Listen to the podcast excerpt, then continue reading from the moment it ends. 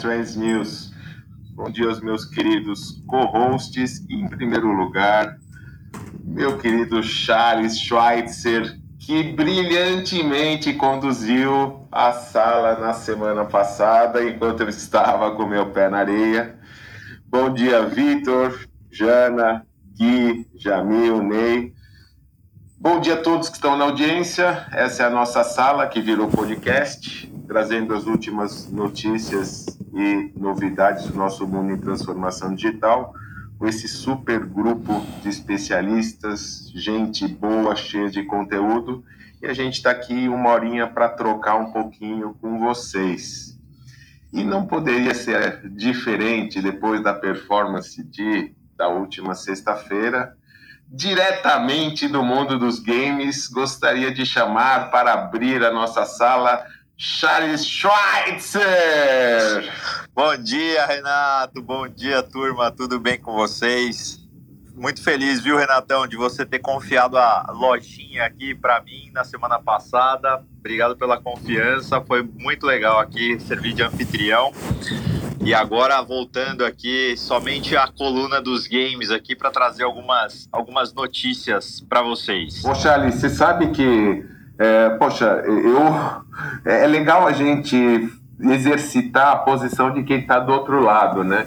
Então eu não participei e fiquei curioso de o que será que eles falaram? Como foi conduzida? E aí, obviamente, saiu a nossa versão em podcast, eu diretamente fui ouvir. Cara, e passou uma hora rapidinho, meu, muito gostoso, de verdade. É legal a gente estar tá com tanta gente boa aí, a gente poder trocar tanto, viu? Obrigado a todos aí por acreditarem nesse projeto e estarmos juntos. Ah, legal, Renatão. Eu vou deixar você trazer a coluna dos games qualquer dia, então. Não, Mas, aí vou chamar minha filha Luísa, que está aqui de 9 anos, para me ajudar, tá bom? Boa, boa. Adoro que eu tenho audiência cativa da Luísa todas as sextas-feiras aqui pela manhã. Então, olha, Luísa, vou trazer algumas notícias novas para você aqui, diretamente do mundo dos games. Então, Boa. ele está de volta. O Kinect parece que quer sair do vale da depressão, daquela curva que a gente vive repetindo aqui, né? O hype cycle do Gartner. E a Microsoft, junto com a Sky nos Estados Unidos, está é, é, trazendo de volta das cinzas o Kinect.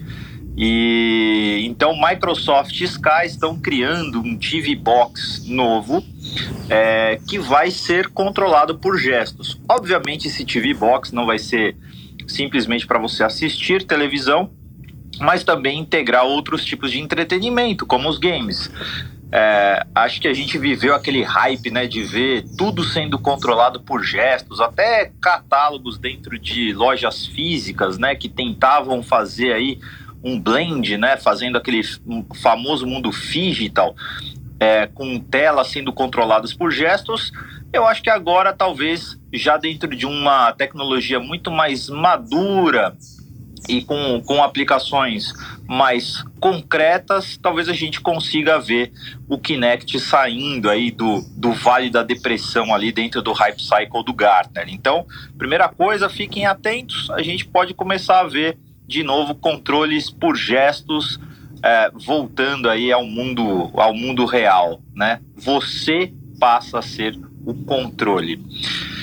Segunda notícia, acho que essa aqui eu não vou nem tentar me estender muito. Todo mundo sabe, né, o que aconteceu na semana passada aí, né, na verdade início dessa semana também, né, com aquela queda do Facebook, etc.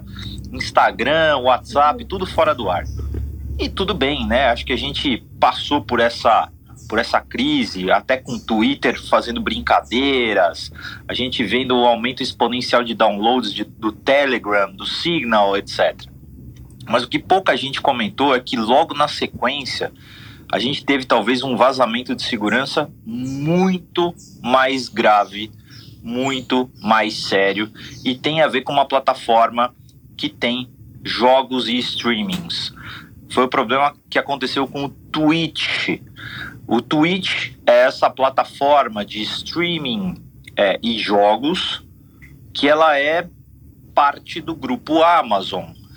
E o que aconteceu nessa plataforma foi muito mais grave, porque além de vazarem todos os dados, também conseguiram capturar todos os códigos fonte de programas, de, é, é, é, de, de third parties que estão dentro dessa plataforma, dando a, dando a, a, a talvez a possibilidade de construírem plataformas de jogos ou até é, é, de simplesmente criar versões em cima de, de programas que são absolutamente protegidos né, e, e de, de grandes fabricantes.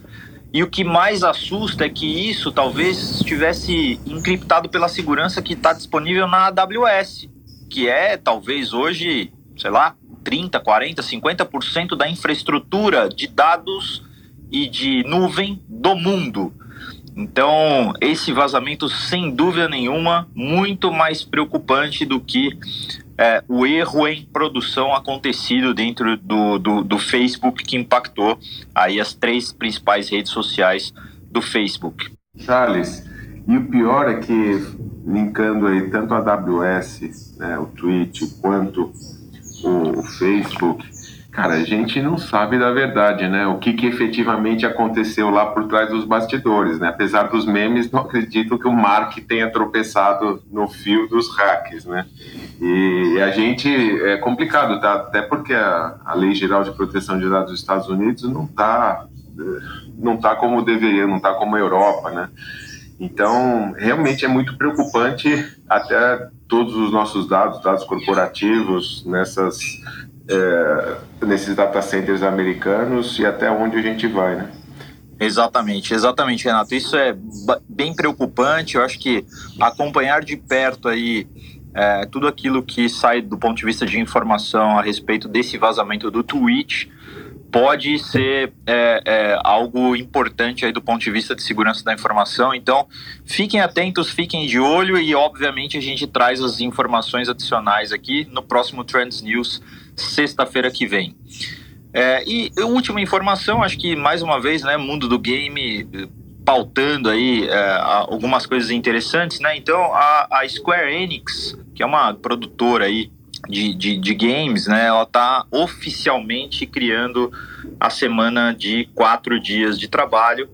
É, então, lá no Canadá, a partir de agora, eles querem uma semana para tornar o, o, trabalho mais produtivo e criar um melhor é, é, balanço, né? Vida profissional, vida pessoal, principalmente nesse retorno aos escritórios, né? Então, criando oficialmente a semana de quatro dias úteis é, e, e, liberando aí seus colaboradores todas as sextas-feiras é, e, e, sem, a, sem aquela vocação, sem aquela intenção de comprimir uma semana de cinco dias em quatro dias. O objetivo não é esse, mas é realmente de criar um, uma atmosfera, um balanço melhor de vida pessoal e profissional, que acho que ficou muito evidente dentro desse nosso cenário de pandemia, onde todo mundo foi trabalhar de casa.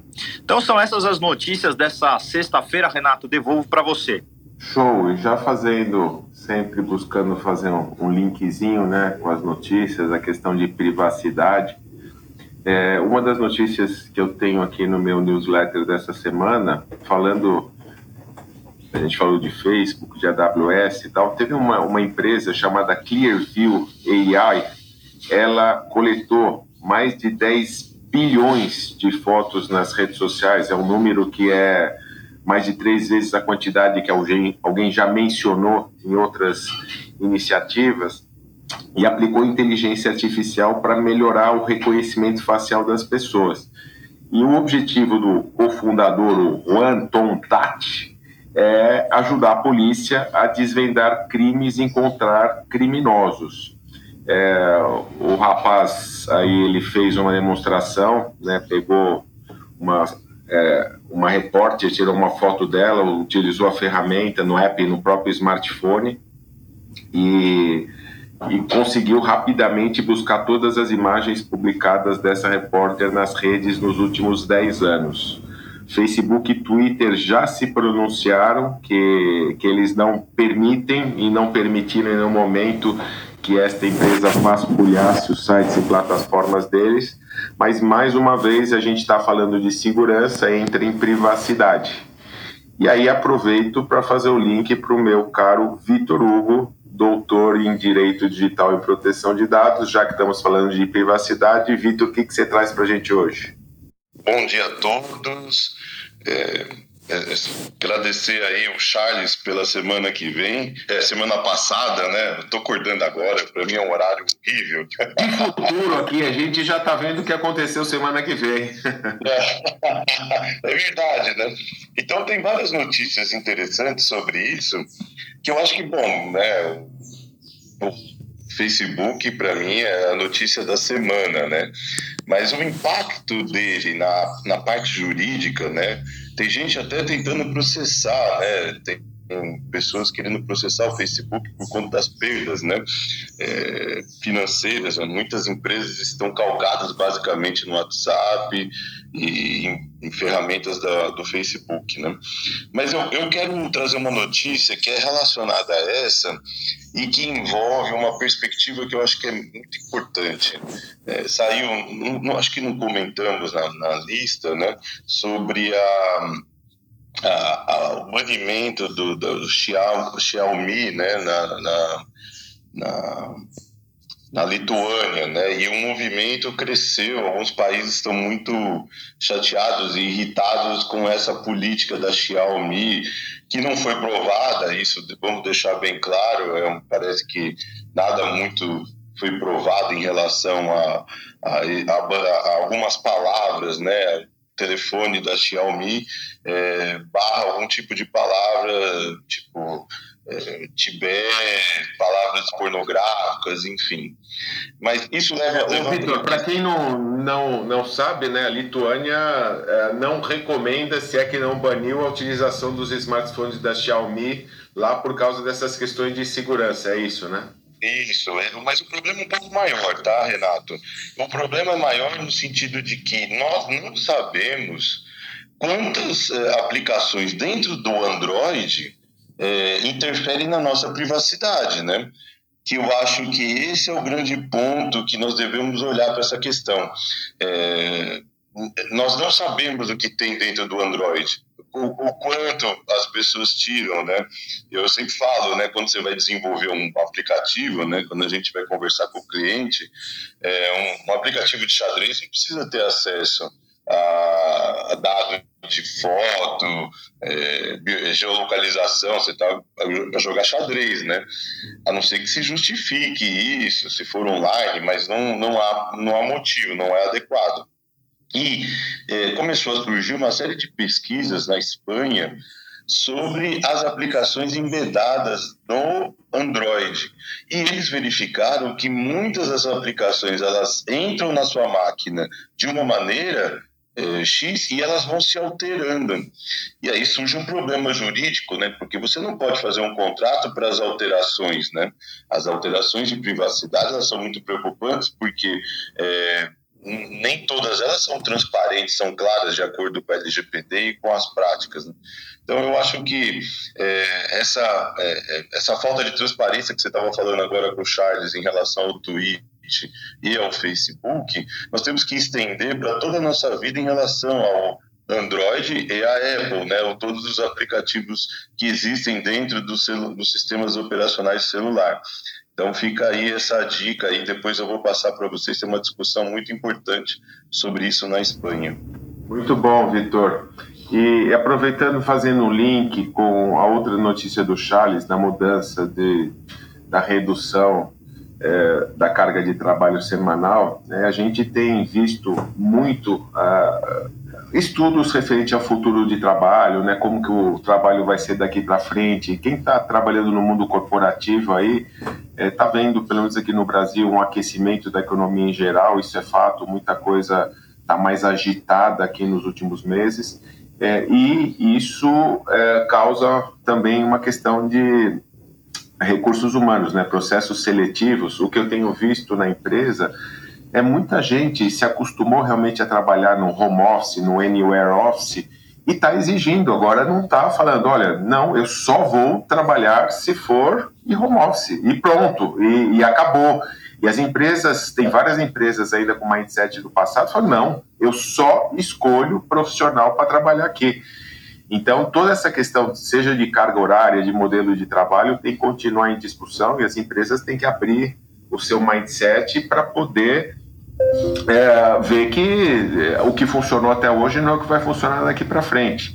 E eu sei que a minha querida Ana Musa, do Clubhouse, é, tem uma notícia também que vai trazer para a gente aqui hoje, falando de mudanças entre tecnologia e relações entre humanos, não é isso, querida Ana?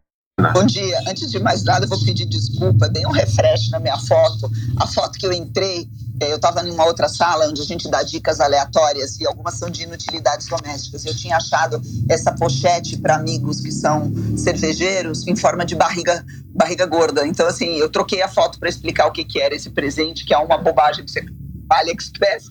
Então me perdoe, deu o refresh que agora eu botei a foto certa, tá? Eu juro que eu não estava entendendo, mas legal, tá explicado. Então, aliás, fica a dica aqui, tá, gente? É um bom presente daquele amigo que você quer dar uma sacaneada básica, né? Boa. Mas vamos lá. Sim, é, eu, tenho, eu tenho observado, eu tenho olhado as, as, a, a, questão da, da revolução tecnológica e digital, tenho tentado trazer um, prima, um prisma mais humano. E de, o Debrief, que é um boletim que eu adoro, que são muito bons, aliás, eu recomendo. Quem, quem quiser, Debrief, tá? É debrief.com. É, é, um, é uma equipe brasileira é, eles são fantásticos. É uma equipe brasileira que pega, analisa e reinterpreta algumas das principais notícias do mundo da tecnologia e joga com uma pegada mais humana, com uma pegada mais analítica. E todo dia bate na caixa postal da gente por e-mail o boletim deles. Eu gosto muito. É, eles e, e o MIT Review são as minhas duas únicas leituras mandatórias hoje de tecnologia. Eu acho que com eles, dá, com, com essas duas vertentes, dá para cobrir bem o que está acontecendo. Até para não não alimentar muito fomo. Mas, enfim, o pessoal do Debrief trouxe uma, um, um, uma notícia de como é, é, a pandemia é, é, 2020, na verdade, alterou é, a, a, nossa maneira de nos relacionarmos com tudo e qualquer coisa. Mas um dos principais impactos que eles mapearam é como para os solteiros encontrar potenciais amores em conversa 100% à distância já se tornou uma realidade. E eles não estão falando especificamente dos apps de relacionamento, que já eram realmente um costume para muita gente. Mas, no geral, essas conversas eram mais curtinhas e elas eram uma preparação para o encontro é, é, offline. Isso já não é mais uma realidade, tá? Encontros por videoconferência como forma de testar compatibilidade amorosa é um hábito que já está ficando bastante arraigado na galera, tá? E tem uma explicação para isso. Obviamente, a questão da segurança está aí, Obviamente, a questão da pandemia também está aí, mas a primeira razão que as pessoas estão apontando para dar continuidade ao que se chama e-encontros, que é uma nova modalidade que vem depois do aplicativo é a economia. A média de grana gasta por um homem e uma mulher americano para conhecer um novo contatinho está em 700 dólares. E a gente está vivendo tempos de pandemia e econômica, inclusive. A inflação é uma realidade no mundo inteiro, então o pessoal está cortando gastos overall. E, e aí tem um app de namoro que se chama Hinge, é, que fez um, uma pesquisa para entender como é que é a relação da galera por meio dos usuários de tela. 44%, que é um nível muito alto, e se engajou no vídeo chat, ou seja, estão usando o vídeo chat sim para conhecer, e aí pode ser por Instagram, pode ser por Zoom, pode ser pelo próprio vídeo chat dos aplicativos de relacionamento, mas o interessante é que as pessoas disseram que elas vão continuar usando isso é, depois do encontro na pandemia. É, sobre, sobre a falta de assunto, né? Pô, será que será que a gente vai ficar sem assunto, etc, etc. É, parece que não foi um problema nesses, nessas conversas por vídeo. As pessoas ficam mais relaxadas e metade das pessoas que tentaram dates por Zoom ou similares falaram mais de uma hora com, o, com a possível cara metade, tá? É, obviamente, é, quem está nesse tipo de relacionamento não está buscando é, só, por exemplo, é, encontros virtuais do ponto de vista sexual, que é uma coisa que precisa ser falado. 75% dos usuários que responderam esse levantamento, eles querem, eles estão na vibe de alguém para andar de mãozinha dada, tá? Única questão, isso está trazendo um tipo de problema para empresas, porque é, se está pensando em algumas empresas, inclusive, em se instituir em paralelo é, horários específicos ou ambientes seguros específicos para que as pessoas que estão remotamente possam ter um momento do seu date e intervalos durante o ambiente de trabalho para dar uma descomprimida e uma animada na galera. Então, essas mudanças de comportamento eu acho extremamente interessantes de serem observadas. E é isso que eu tinha para falar hoje aqui. Ah, sim, se tem algum solteiro na sala, investe no background virtual, tá? Parece que ficar olhando para a pessoa com uma parede branca de fundo diminui suas chances de engatar um relacionamento mais sério. É isso. Vai lá, Renato, devolvo para Muito você. bem, Aninha. Vitor Hugo, hashtag fica a dica da Ana para você aí, viu? Obrigado, viu? Eu tô ouvindo com atenção, tá, Ana? Obrigado. Aninha, e vai sair mais barato, né, Aninha? Então, em vez de sair para pagar o jantar, né, essas coisas aí, primeiro faz um, um, uma pré-avaliação e não precisa gastar muito dinheiro, né, nos dates. Ah, eu, é assim, eu, eu, me, pareceu, me pareceu interessante, mas me parece também é uma mudança de comportamento que veio para ficar. A gente está caminhando mesmo para uma virtualização muito grande. Óbvio que nada vai substituir o date pessoal, mas para fazer esse pré-assessment, por que não? Fica aí a dica. Vai lá. Boa. E aí, Charles, a gente pode usar o seu Kinect lá para melhorar esses encontros virtuais. O que, que você acha? Mas vai ser perfeito, Renato, né? Você vai já ter toda a questão gestual ali, de poder, de repente, assistir um filme junto, vendo a pessoa, ou mesmo jogar alguma coisa, enfim, vai ser realmente interessante. Boa! E aí, já falando de tantas inovações aí, quem vê muito esse tipo de situação é o meu amigo Ney Grando, especialista também no assunto. Ney, bom dia, o que, você traz para a gente hoje? Bom dia, Renato Brown. Bom dia, Victor, Janaína, Charles, Guilherme, Jamil, Ana, Juliano e, e demais da equipe. É, eu quero dar um bom dia também para toda a galera que está assistindo dizer que é, que é um privilégio estar aqui com vocês, falando de tecnologia, inovação e essas coisas mais. Bem, hoje, é, uma das coisas que chama a atenção da gente é essa questão das doenças, né, e da do que a medicina está fazendo para resolver os problemas. Nesse sentido, a tecnologia tem ajudado muito. A verdade é essa. E e o que eu trago hoje é a respeito de depressão. Né?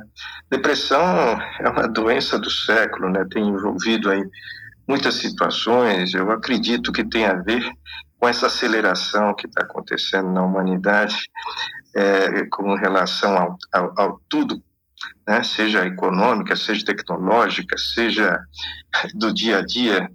E, e das pressões que as pessoas têm sofrido nos seus ambientes de trabalho e até mesmo na sua vida pessoal. Então, a depressão é uma realidade, né? Tem muita gente que nunca nunca teve algo assim e não não sabe avaliar o mal que é isso, né? É uma dor de alma. E, e o que acontece?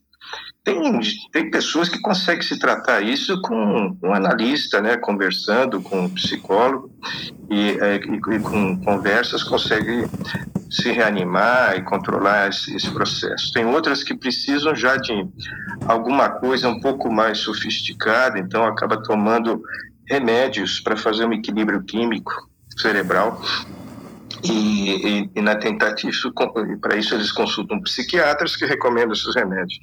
Mas, assim, se a gente olhar, tem alguns casos que são tão graves que nem os remédios resolvem. Né? Então, é, é, a notícia é sobre isso. Né?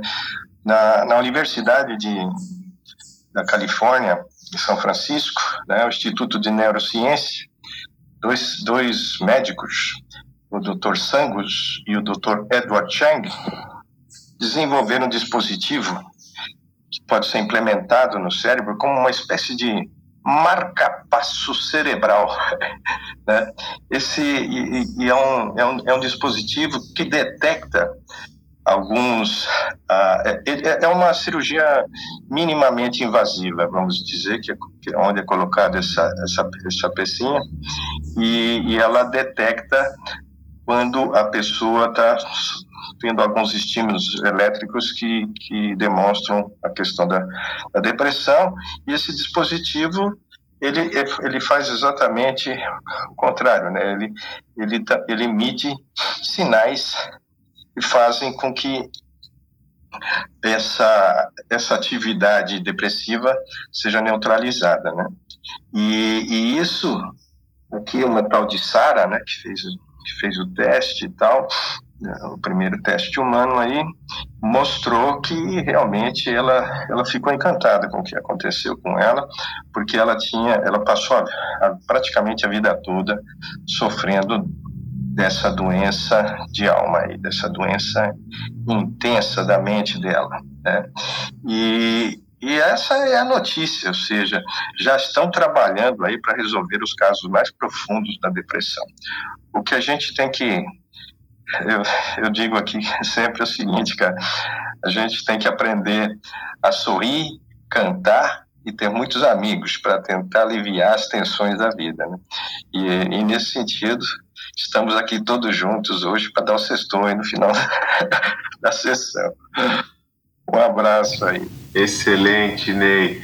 E essa questão da depressão realmente, né? Muitas vezes ela é taxada como uma frescura, né? Que a pessoa é fraca, que é uma coisinha sem mais nem menos e que ela é só a pessoa sair de casa e acabou. E esse tipo de iniciativa, fazendo uma incisão no próprio cérebro, bom, tá mais do que comprovado que o problema é físico mesmo, né? Então, é óbvio que tem gente que consegue talvez contornar ou direcionar é, com a papoterapia, terapia, psicólogo tal, mas tem muita gente que tem que ter uma alteração química tomando eh, medicamento ou até mesmo com essa nova espécie de tratamento que você está colocando, né, Ney? Ah, é verdade. Inclusive, esse mesmo equipamento, ele era um equipamento usado para quem tem aquela epilepsia, né? Então, é um equipamento que já era usado, mas com outro fim. Né? Agora, eles detectaram que dá para usar isso para trabalhar a questão da depressão, né? Então, só eu, eu vejo assim, a, a, na realidade, quando a gente traz notícia aqui, tanto o Renato, eu quanto a turma, acho que a gente olha pelo menos umas 10 manchetes assim para selecionar, às vezes em algumas eu até leio boa parte da notícia, ou a notícia inteira, para depois a gente conseguir encontrar alguma que realmente traga algo que todo mundo possa dizer assim, uau, né? Isso realmente faz diferença, né? Mas todo dia está acontecendo. Eu queria dizer o seguinte: hoje, graças à tecnologia, graças à globalização do conhecimento, nós, tom, nós conseguimos acelerar os processos de tornar a vida melhor né, em, em, termos científicos, né, porque em termos sociais e, e, e, outras questões políticas, etc. E tal, não sei se a vida está lá, mesmo economicamente falando também. Mas, assim, em termos tecnológicos e, e, científicos, eu acho que a humanidade tem crescido bastante, pelo menos nisso. Porque eu acho que precisa de aumentar um pouco a consciência humana, isso é uma coisa um pouco mais difícil de trabalhar, né? E, e é isso que eu tenho de expectativa que a humanidade consiga entender a importância de se conscientizar dos problemas né, e, da, e das buscas por soluções e não ficar reclamando, e sim buscar soluções. Por isso que eu acredito na ciência, na tecnologia, porque as pessoas que trabalham nessa área, elas estão buscando por soluções e não reclamando de problemas. Ana, nossa filósofa polímata, você acha que os seres humanos estão se conscientizando? Não, eu não acho que os seres humanos estão se conscientizando. Eu também não acho que os seres humanos, como espécie, tendem a melhorar. Mas eu acho que é, a, a, ciência, sim, ela traz essa busca pela melhoria é, é, das condições externas ou internas do ser humano, e é nessa busca que, eventualmente, através do conhecimento, a gente pode tentar andar. Mas eu acho que o Lulu Santos é o melhor filósofo quando ele define a humanidade, e assim caminha a humanidade com passos de formiga e sem vontade. Independente disso, é, eu, eu, essa questão desse, dessa micromodulação elétrica que o Ney trouxe é, é, via esses implantes é, cerebrais é, para poder fazer é, a cura de um distúrbio como é o da depressão.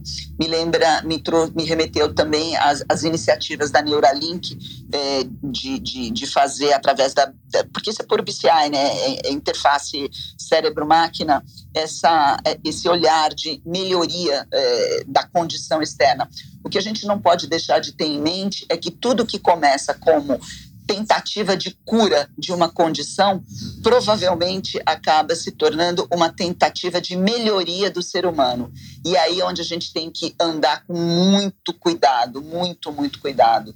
É, tudo que começa como uma cura é, para uma situação, digamos assim, patológica de sofrimento ou dor, acaba sendo fatalmente aplicada para melhoria daquele que não tem essa condição, mas que de alguma outra maneira que é se apropriar, e aí não acho que seja nada de errado, é, é da condição da natureza humana, se apropriar disso para se tornar uma pessoa melhor. E é nesse ponto onde a gente tem que tomar cuidado. Então, muito provavelmente, é, a abertura de, um, de, uma, de uma pesquisa como essa pode significar, no futuro, implantes para gestação ou geração de pura e simplesmente mais prazer no ser humano e eliminação de qualquer nível de dor. Eu não estou falando de uma, da dor psicológica, só da, da depressão. Então é aí que a gente tem que tomar cuidado. E devolvo para vocês, Assá. Boa, Ana. E fazendo um link aqui com mais uma notícia que eu tinha é, colocado no meu newsletter de hoje, existe uma empresa formada até pelo Jeff Bezos, ex-CEO da, da Amazon, e mais um grupo de cientistas, especialistas e bilionários, eles criaram a Altus Labs, uma companhia que está trabalhando na tecnologia de reprogramação celular para fazer o nosso relógio biológico a ser atrasado. Então, você, a gente está falando aí dessa interface homem-máquina, e a gente tem a biotecnologia e todas essas questões de manipulação genética que estão vindo, e agora estão tentando redescobrir a fonte da juventude. Em 2016, um laboratório também chamado Ipsua Belmonte é, fez testes em camundongos e conseguiu reverter sinais de idade, isso é, é um case bastante famoso deles, mas, ao mesmo tempo, teve alguns resultados assustadores que esses camundongos desenvolveram tumores feios chamados teratomas mesmo quando outros mostravam sinais que seus tecidos tinham ficado mais jovens.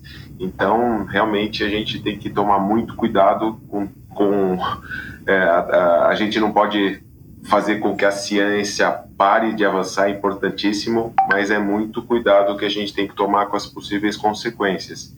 E falando de medicina, a gente tem um especialista aqui no grupo, no grupo, o Dr. Jamil Cade. Bom dia, Jamil. Quer comentar alguma coisa e fazer um link com as suas notícias? Fala, Renato. Bom dia, bom dia a todos e todas. Obrigado aí pelo convite. Cara, tem vários links aqui. Então, primeiro, a questão do Kinetic, do, do Charles, né? Faz muito sentido, né? A gente está indo para um mundo low touch, né? E e também com o que a Ana falou, né, sobre ah, as questões dos relacionamentos e etc. Inicialmente low touch, nessa né, low touch economy, que eu acho que é o momento, né, como todos vocês colocaram. E eu acho que faz muito sentido quando a gente olha um mundo sob pandemia, né, onde o contato era uma das formas de transmissão, então todas as iniciativas low touch vão ter um avanço gigantesco, né, como por exemplo a telemedicina, que foi a ferramenta que talvez tenha mais crescido nesse sentido na saúde. Com relação ao que Ney falou sobre, primeiramente, parabéns, Ney. Ontem eu usei um, uma imagem que você publicou no teu LinkedIn. Quem não conhece, sigam-o, porque eu tô meio rouco hoje, viu, Renato? Não sei porquê. Desculpa, acho que eu falei muito, muito ontem aí no, no lançamento aí da cabine é, de telemedicina em São Paulo. Mas enfim, Ney, você colocou um, uma imagem muito bacana sobre modelos de negócios no seu LinkedIn e realmente vale muito a pena quem quiser ver. É, é, sensacional aquele slide, cara. Parabéns mesmo. Mas quando o Ney falou da questão do, do, do, do marca-passo, né, o, o, do, o do neuroestimulador né, é, para avaliação de depressão, isso já acontece em outros órgãos também, viu, Renato? Por exemplo, hoje nós temos uh, um marca-passo no, coração, né, que também detecta arritmias e muitas vezes ele dispara correntes no caso de uma arritmia fatal, né? Chama desfibrilador. Então, e ele também monitora o ritmo cardíaco e também a presença ou não. E você pode interrogá-lo através de, uma, de, uma, de um dispositivo que vai sobre ele, né, sobre a pele, é, acima da pele, né, é, ele consegue interrogar aquele marca-passo e fazer todo o scan das arritmias e etc. É, ao longo do tempo. Né? Então você consegue controlar. Isso já é totalmente é utilizado hoje no mundo todo e é, é mais, mais ou menos uma prática hoje, hoje em dia, com relação ao coração. É óbvio, né? na neurologia é um pouquinho mais complexo. Né? E tem também nessa questão da neurologia para o Parkinson. Né? Então, o paciente que tem ali um tremor do Parkinson, o próprio uh, marca-passo também hoje, em cirurgias estereotáxicas, conseguem, logicamente, controlar aquela, aquela arritmia, né? Neuro, a, a, aquele, aquela descarga neurológica inadequada. Bem, Renato, eu, eu acompanho há muito tempo essa polêmica do 5G em relação à parte de causar cânceres e etc. Né? Então, assim, acho que tudo que a gente está falando aqui, a gente está falando de uma tecnologia é, embarcada, são sistemas aí de, de, é, de Wi-Fi, 4G, 5G e etc. Né? Então, desde 2000 já havia um estudo né, sugerindo que há, um relatório né, de um físico americano sugerindo que causava alguns tipos de cânceres, né? E na verdade saiu agora mais recentemente um estudo na Austrália mostrando que não é nada disso, né? Que é totalmente seguro e foi a, a agência nacional australiana que avaliou isso, né? Então é mais ou menos uma Anvisa brasileira lá na Austrália que avaliou essa questão da segurança do 5G. E, e, é muito interessante que eles usaram uma metodologia um pouco mais moderna do que aquelas que eles imaginavam lá atrás, né, de avaliação de ondas eletromagnéticas, e observaram uh, que, por exemplo, a televisão ela está 3 milhões uh, abaixo da linha de risco. Né? Então, uh, não, não tem esse assunto né, com relação à televisão, mas com relação às, às torres de telefonia, 500 mil pontos abaixo da linha perigosa, ou seja, não há risco absolutamente nenhum então a gente pode ficar tranquilo e continuar ouvindo o Clubhouse aqui com você, viu, Renato? Às sextas-feiras no 5G, que não te, nós não teremos nenhum perigo, muito pelo contrário. Obrigado mais uma vez, eu te devolvo aí, Renato. Valeu. Ô, Jamil, você acabou com a expectativa aqui de umas indústrias, que eu dei uma notícia aqui faz umas duas ou três salas, falando de empresas que estão fabricando cobertores, roupas anti-5G, coleira para cachorro. Você está acabando com, com a, felicidade dessa indústria. E Jamil. Você... fazer, uma, fazer uma brincadeira aqui, né? Fala, quando lançaram os primeiros celulares, quando a gente está falando de banda B ainda no Brasil, né? Mas o pessoal falava muito assim: olha, cuidado, né, com o uso do celular, que isso vai trazer câncer no cérebro, né? Pois é, não se fala mais isso porque hoje, se fosse trazer câncer em algum órgão do corpo, seria nos polegares, né? Porque mal e mal a gente usa hoje o celular para fazer algum tipo de ligação, né? A gente está sempre é com ele na mão. É fato, hein, Charles? Gente, é, é eu lembro quando os telefones não tinham, o, a maioria dos telefones não tinham um modo silencioso que via, que tinha um aparelhinho do tamanho de uma caixinha de fósforo menor que você colocava no bolso e quando esse aparelhinho estava ligado, se o celular estava simplesmente com o som desligado e ele não emitia som, mas também não vibrava, o aparelhinho, porque o telefone estava recebendo uma carga de, de conexão, né, de, de, de rádio, o aparelhinho vibrava. Isso sim me deixou apavorado. Porque não tinha conexão Bluetooth, era simplesmente. Pelo que eu ouvi, porque da sala passada, é, esse, esse device devia estar na gaveta do Aleu Errara, que não está aqui hoje, né? Pois é, Bill Certamente ele tem esse negócio na gaveta dele. Depois a gente pergunta para ele. eu nunca ouvi esse gadget aí que o Guilherme trouxe, achei curioso, imaginando nos dias de hoje, né, Guilherme? Que, que coisa inútil, né? Aquele gadget que fica na gaveta de todo mundo, né? E foi muito legal trazer esse assunto Acabei de receber aqui uma mensagem da Gui Margutti falando, cara, graças a Deus eu poder deixar meu telefone agora do lado da cama, né? A hora de dormir lá, o 5G por conta dessas histórias aí, enfim, mas pode ficar tranquilo que acho que não, não tem. A gente pode, ficar, pode dormir com o celular próximo, mas embora né, a gente não recomenda, né, pela questão da higiene do sono, né, cara? O ideal é parar de usar o telefone lá no final da noite e não mexer mais, senão a gente não dorme bem. Independentemente do câncer, né? Dormir faz muito bem à saúde, viu, Gui? E Gui, já que você lembrou desse device lá da gaveta do Aleu Errara, o que mais que você traz pra gente hoje? Pois é, não é old school não, mas ao contrário. Ah, um professor de Melbourne escreveu um artigo, se chama Neil Sewing, sobre a possível transferência de responsabilidade do aprendizado para robôs. Ou seja, será que o, os robôs vão uh, substituir os professores, principalmente fisicamente na sala de aula e não do jeito que a gente já vê? Como que isso está uh, no horizonte da educação? Bom, Uh, já, a gente já viu algum, alguns exemplares aí de, de equipamentos, não sei se vocês se lembram do Now, da, da Pepper e, e também do da foquinha lá do, do, do acho que é uma foca uh, chamada Paro. Uh, todos esses são extremamente úteis quando tem alguma situação cognitiva envolvida, porque às vezes os robôs, pela, pelo repertório e também pelo, até pelo, pela inteligência artificial relativa à empatia na repetição, são mais uh, assertivos com uh, crianças autistas.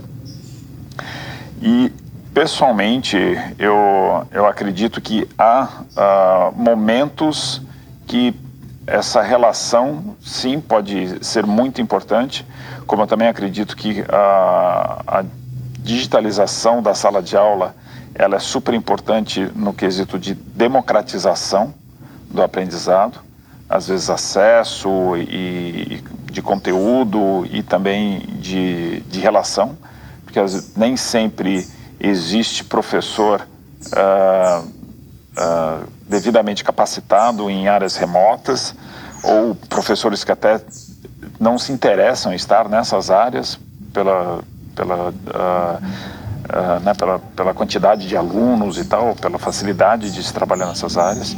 Então, acho que é super importante esse assunto, porque apesar de a gente, uh, em grandes centros, ter muitos professores, o professor realmente faz um trabalho extremamente importante numa sala de aula, existem muitos momentos onde, infelizmente, não é possível.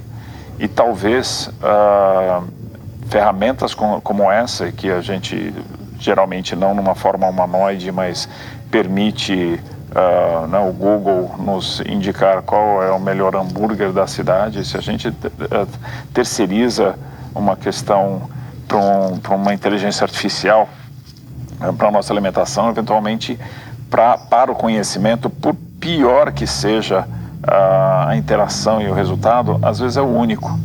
E isso é uma coisa que a gente deva pensar e ponderar.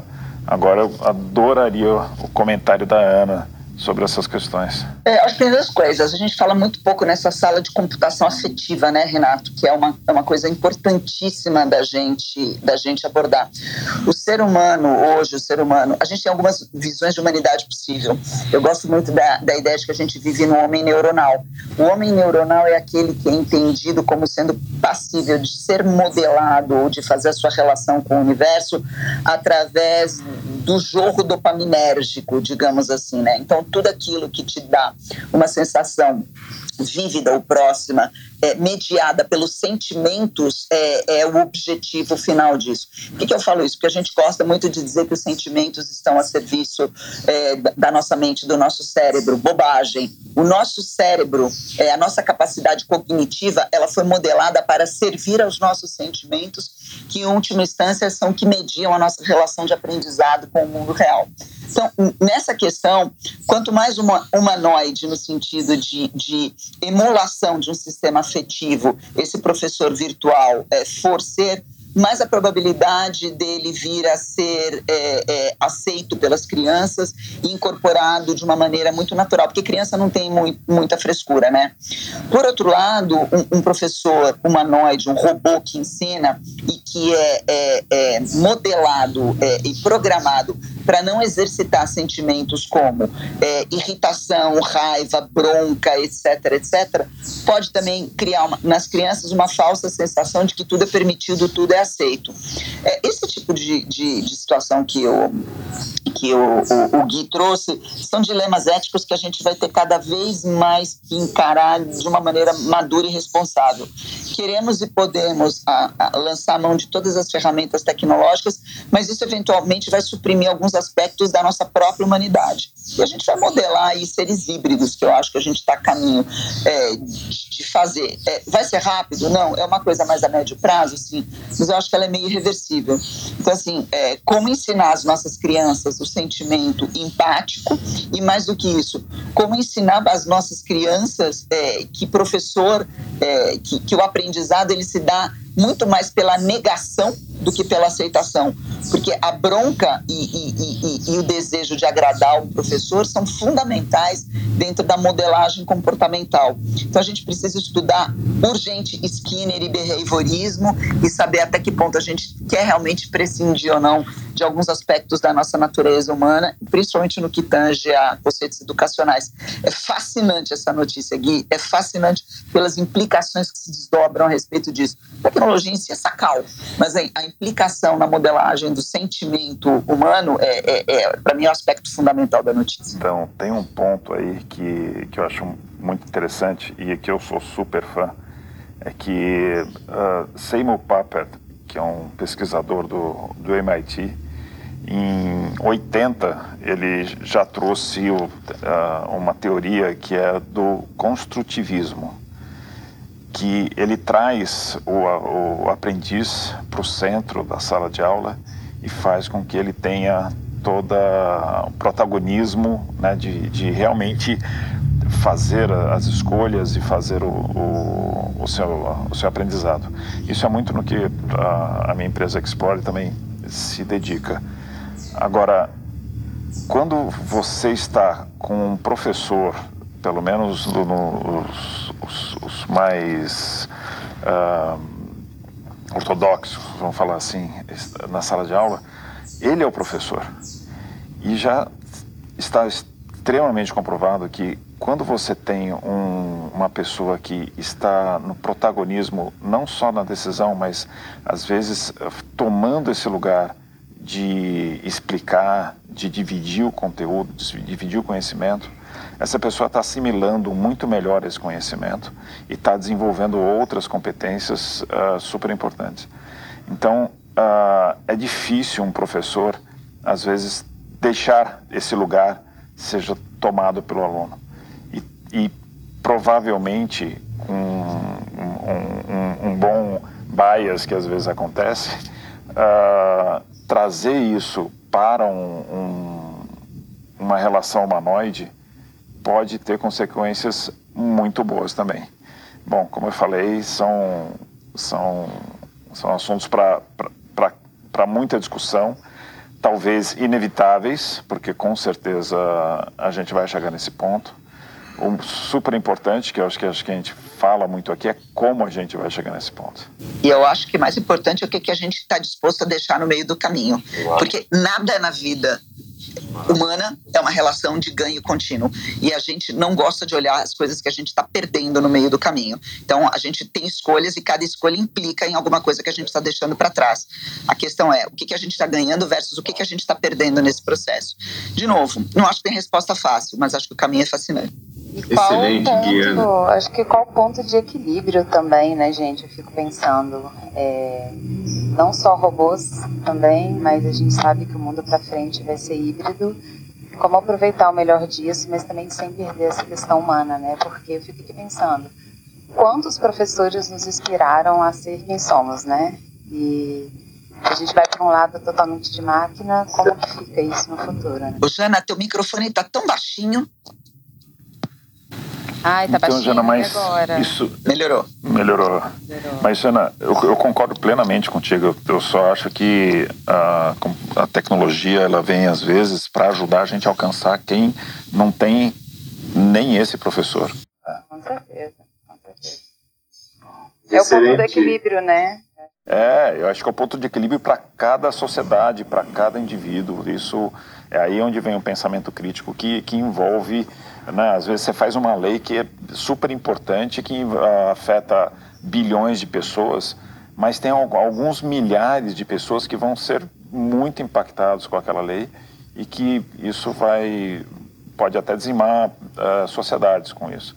Então acho que uh, com a, a, a, a, facilidade de comunicação que a, que a tecnologia trouxe e essa globalização de tudo que acontece aqui é, é visto e, é, e pode ser aplicado em qualquer outro lugar, é como fica fácil a gente influenciar outras culturas, né, muito mais fácil do que antigamente. E isso acaba com culturas, acaba com, com sociedades e acaba tornando, fazendo uma pasteurização do mundo. E acho que isso é, isso é muito ruim. Dentro desse tema aí, quem tem Netflix, assista Clickbait, que pode ter um pouquinho, é, bem uma minissérie bem interessante, que olha a mudança da vida real, os impactos através de ações aí nas redes sociais e etc e tal. Vale muito a pena ver o impacto que tudo isso pode causar. E a gente tem como missão aí, graças a Deus e aos nossos guias e as, as é, cada um tem a sua crença, mas que a gente é, possa ter uma mente mais privilegiada, a gente está sempre aprendendo para a gente trocar e provocar essas reflexões em todos. Parabéns aí pelo tema que você trouxe, Gui. E eu vou aproveitar a participação da Jana. Jana, o que, que você traz para a gente hoje?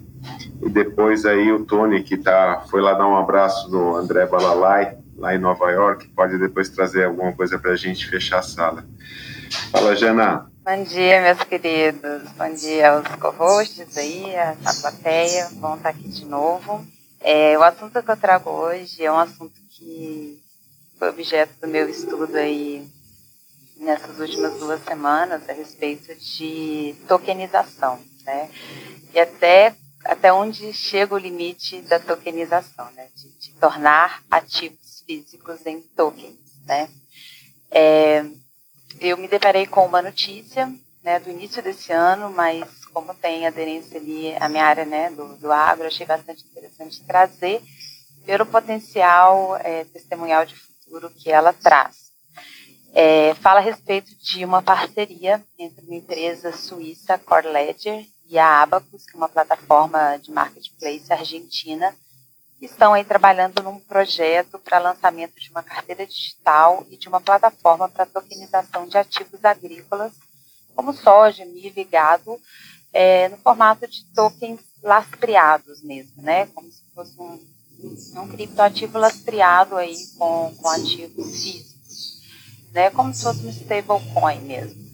E, e o que isso foi é, tido como interessante na Argentina, e isso motivou esse, esse projeto é que a Argentina ela é uma potência agrícola, né? E os agricultores eles estão sendo atingidos é, já há alguns anos pelos efeitos da, da variação econômica no país, né? Altas inflações, taxas de câmbio muito variáveis, moeda desvalorizando e a, a é, permitir tokenizar ativos como plantações, é, colheitas de soja, de milho, de gado, é, nesses, né, é, utilizando a tecnologia blockchain para tokenizar isso, está oferecendo uma alternativa interessante, vai oferecer uma alternativa interessante ao tipo de finança convencional, né? Porque permite, inclusive, que esses agricultores eles possam liquidar ativos que, que ainda estão em produção ou estão parados de uma forma que não fique tão na variação da economia, né? E essa plataforma ela vai permitir que esses tokens é, agrícolas eles possam funcionar como uma moeda mesmo e eles possam ser trocados por qualquer outro tipo de token na plataforma. Então você pode trocar milho por, por gado, por soja, por qualquer outra coisa, numa versão meio que de escambo aí 2.0, sabe? Uma forma aí de proteção à inflação e acesso à liquidez em cenários de, de economia volátil, né? E não é a primeira vez que a Corlédia faz isso, ela já, já teve uma iniciativa no final do, de 2000, é, 2020 com fazendeiros bolivianos, tá, permitindo que eles vendessem o seu gado na forma de token para mercado internacional, cortando aí intermediários e reduzindo riscos. E assim, é, aprofundando um pouco mais nesse assunto, a pergunta que me veio é, né, até que, até que ponto seria o limite dessa tokenização? Estudando mais um pouco, encontrei assim, é, algumas iniciativas de, de companhias aéreas que já estão desenvolvendo projetos de tokenização de descontos né, de passagens aéreas, que eles podem ser convertidos, esses tokens no futuro, em cashback de serviços, né, ou trocados em outras plataformas digitais. E o que mais me impressionou, gente, já estão falando em tokenização de direitos intangíveis, como aposentadoria, seguridade social e voto. E aí realmente eu fiquei pensando, caramba, né? Até onde isso pode chegar? É o hype dos tokens, né? É um, é um período aí que a gente está vivendo, tem muita coisa séria sendo feita, mas tem muita malandragem também acontecendo nesse mundo dos tokens. Mas essa, essa questão aí da, da bolsa de mercadorias tokenizada, né, usando blockchain como, como base de estrutura, é muito interessante, porque isso vai facilitar muito as trocas e, e tudo mais. Mas tem que ver aí os aspectos legais, regulamentares, né, dessas, dessas transações, porque essas transações vão ocorrer daí internacionalmente, daí todas aquelas taxas, os impostos, então os governos não têm muito interesse em coisas uh, quando elas não, não, não trazem arrecadação de imposto ligado àquilo, ou, ou que desviam a arrecadação impostos. Então a gente tem que, tem que ver também esse, esses aspectos aí da, da, da economia que, que vão a, a, além da tecnologia e das facilidades que as pessoas têm em trocar as coisas. É o que está acontecendo, por exemplo, no mundo das criptomoedas, né? Mas fala aí, Janaína, desculpa interromper. Não, não, eu só ia comentar, Ney, dentro desse comentário teu, que, de novo, né, a tecnologia muitas das vezes ela chega à frente da legislação, né? E aí corre-se atrás para ver como é, colocar isso né, dentro dos, dos, limites legais, inclusive quando, quando a gente está falando de transações internacionais, realmente, antes, né, próprio. Né?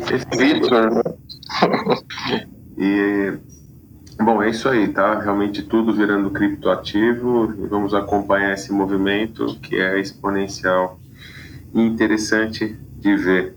Ô, Tony, a gente quer te ouvir um pouquinho antes de fechar a sala, porque você foi dar um abraço lá no Balalá e conta aí como é que tá a terra do Tio Sam, o que, que você pode trazer um pouquinho de contribuição para a gente, reflexões antes do fechamento da sala. Coisa rápida aqui, obrigado pela, pela palavra. Uh, Rio de Janeiro, há dois anos atrás, não sei se eu já tinha falado aqui, criou o primeiro sistema, até onde eu sei, do mundo, para você entrar nos metrôs com cartão de crédito. Não precisa mais de cartão de metrô. Isso desde 2017 no Rio de Janeiro. Eu fiquei super orgulhoso disso. Você encosta seu celular, o seu smartwatch em qualquer metrô do Rio de Janeiro e você entra no metrô para andar de metrô normal, sem cartão. Agora Nova York acabou de colocar isso dois anos depois que o Rio colocou. Está funcionando agora aqui também, passou seu cartão de crédito ali e já entra no metrô sem necessidade de pegar nos cartões de metrô. Isso é ótimo. Parece ser simples, mas é ótimo isso. Uh, Facebook lançou com a Ray-Ban, inclusive já testei, é ótimo, coisa do futuro mesmo. O Ray-Ban Facebook Smart Glasses, que é, são câmeras de HD até 720p em cada haste do óculos. Uh, você filma, até 30 segundos, você pode filmar várias vezes, de até 30 segundos. Uh, você tira foto, você atende chamada de telefone, você escuta música. Perfeito, o óculos do mesmo tamanho, do mesmo peso do óculos original, fica perfeito o óculos. É, tem touch no óculos, né? Eu posso passar a mão na haste do óculos, aumentar e diminuir o volume, atender chamada sem apertar nenhum botão. Posso apertar botão se eu quiser também, e posso dar comando de voz. 299 dólares. Sinceramente, coisa do futuro, assim, sabe? Testei. Bateria, se você usar muito, muito, muito, aguenta quatro horas. Se você usar sem parar, assim, é, quatro horas. Uh, se você usar menos, né, dura um dia e tal, se você usar pouco. Cara, é fantástico o óculos, vale muito a pena vocês comprarem. No Facebook, inclusive, a gente tem que dar os parabéns que, pelo menos, tudo que entra no mercado do Facebook de gadgets é fora da curva. Os caras são muito bons. É, óculos, óculos Quest 2 de realidade virtual, desde o óculos Go, eles revolucionaram o mundo da realidade virtual com as inovações que eles criaram. O óculos Go foi o primeiro óculos de realidade virtual que você não precisava usar computador e que tinha realidade, que tinha gráficos excelentes. Um óculos fantástico. É, eles estão lançando agora o Portal X, que é um. Foi lançado daqui a 20 dias, já está em pré-venda. A Portal X é um, é um monitor que você para você falar com os outros no Zoom, para você falar no, no Facebook Messenger, de vídeo chamada. Só que é um monitor portátil e a, a câmera também que ela vai até 4K, ela consegue pegar uma imagem é, mais longe, né? Então ela consegue ir uma lente grande, né? Uma lente tipo aquele olho de peixe, só que não é olho de peixe, né? A lente maior que pega um, um ambiente maior. Então na hora da videochamada a lente te segue. Então ela vai dando, mirando, dando zoom em você, e aí ela, se você andar para o lado, a lente anda para o lado com você também. É o chamado Portal X, focado em vídeo chamada. Bem legal mesmo esse gadget, eu tô afinzaço de comprar. Vai de 99 dólares, se não me engano, a 299 ou 346, alguma coisa assim. São três, três modelos. E é isso aqui de, de, de que eu me lembro assim de cabeça agora são essas inovações. O óculos do Facebook realmente está uma coisa fora da curva, viu? Tá fantástico mesmo. Microfone do óculos fantástico para captação de voz, igual você está falando no celular mesmo. Eu tô falando do óculos, é, é tudo. Eu tô impressionado com esse óculos. Tô... Quero óculos, eu quero. É, eu também. Aí, você devia ter tá trazido os co-hosts aqui. Mas eu tô aqui, dá pra trazer, pô. Ó, ah, você ainda tá aí? fazer o Hype Cycle agora aqui, hein? Há três é. semanas atrás eu trouxe a notícia do óculos. Agora o Tony Ventura já tem o óculos e daqui umas três semanas vai estar na gaveta do Alexandre Uer. Ah. eu vou na direção contrária de vocês. Eu sou muito preocupado com esse negócio do óculos. Eu não sei se a Ana também é, mas eu sou muito preocupado. Tem uma questão de privacidade aí que a gente precisa ver isso daí. Então, eles se você falam... emprestar esse óculos, Eles criaram um negócio proposital que quando você está gravando, ah, fica uma luz acesa para a pessoa saber que você está filmando. Fizeram isso propositalmente, obviamente, por causa da privacidade. Então você consegue saber se a pessoa está gravando. É claro que no começo, como ninguém conhece um óculos assim, ninguém vai entender uma luz acesa no óculos, ninguém vai saber que você está gravando. Mas quando ficar uma coisa mais popular, né, eles propositalmente acendem uma luz e fica a luz acesa ali enquanto você está gravando a pessoa. Vai ter muito óculos quebrado pelas bolachas que o cara é, vai lembrar. Talvez. Boa, né? Pessoal, fechamos mais uma sala com chave de ouro. Excelentes contribuições. Espero que todo mundo que tenha participado hoje e que depois tenha oportunidade de maneira assíncrona ouvir o nosso podcast também goste. E como de costume, todos abrindo o microfone e desejando a todos uma ótima sexta-feira, um ótimo final de semana. Sexto!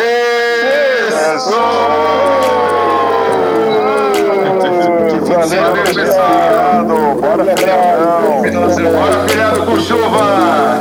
É, praia, socorro!